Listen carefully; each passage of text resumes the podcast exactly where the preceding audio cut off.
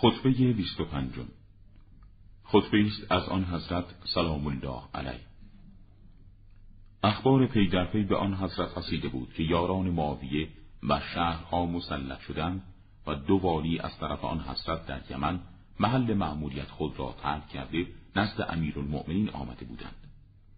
این دو والی عبدالله ابن عباس و سعید ابن نمران بودند. ترک محل معمولیت آن دو هنگامی بود که بسر ارتاد بر آنان پیروز شده بود. حضرت در حالی که از سنگینی کردن یارانش از جهاد و مخالفت با رأی آن بزرگوار سخت دلتنگ بود به منبر رفت و فرمود برای من جز کوفه نیست. آن در سلطه من قرار گرفته و قبض و بست آن را در اختیار دارم. ای کوفه اگر برای من چیزی نباشد جز در حالی که بادهای برهم زننده در تو میوزد خدا زشتت کند. در اینجا گفته شاعر را مثال آورد. سوگند به زندگانی پدر نیکوی توی امر من بهره جز تهمانده ای اندک از این ظرف ندارم. سپس فرمود خبر به من رسیده که بسر ابن به یمن مشرک شده است. و سوگند به خدا من اطمینان دارم که آنان به همین زودی دولت را از شما خواهند گرفت این تسلط به جهت اجتماع و تشکل آنان در باطلشان و پراکندگی شما از حقتان می باشد.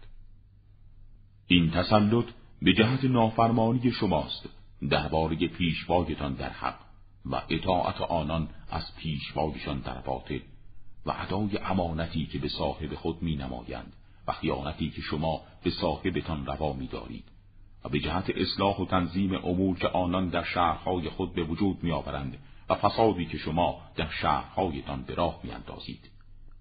اگر من یکی از شما را به یک کاسه چوبین امین بدانم و آن را به او بسپارم بیم آن دارم که آن کاسه چوبی را با متعلقاتش ببرد بار خدایا من این مردم را دچار ملالت کردم. آنان نیز مرا گرفتار ملالت نمودند.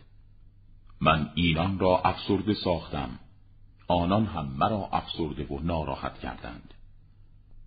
بهتر از آنان را به جای آنان بر من عنایت فرما و بدتر از من را به جای من نصیب آنان بنما. با خدایا دلهای آنان را بگداز و آب کن. چنانکه نمک در آب منحل می شود هوشیار باشید. سوگند به خدا. دوست دارم. به جای شما هزار مرد سوار از قبیله بنی فراس ابن قنم داشتم. در چنین موقعیتی که من دارم اگر آنان را میخواندی سوارانی از آنان مانند ابرهای روی تابستانی به کمک تو میشتافتند. سپس آن حسرت از من بر پایین آمد.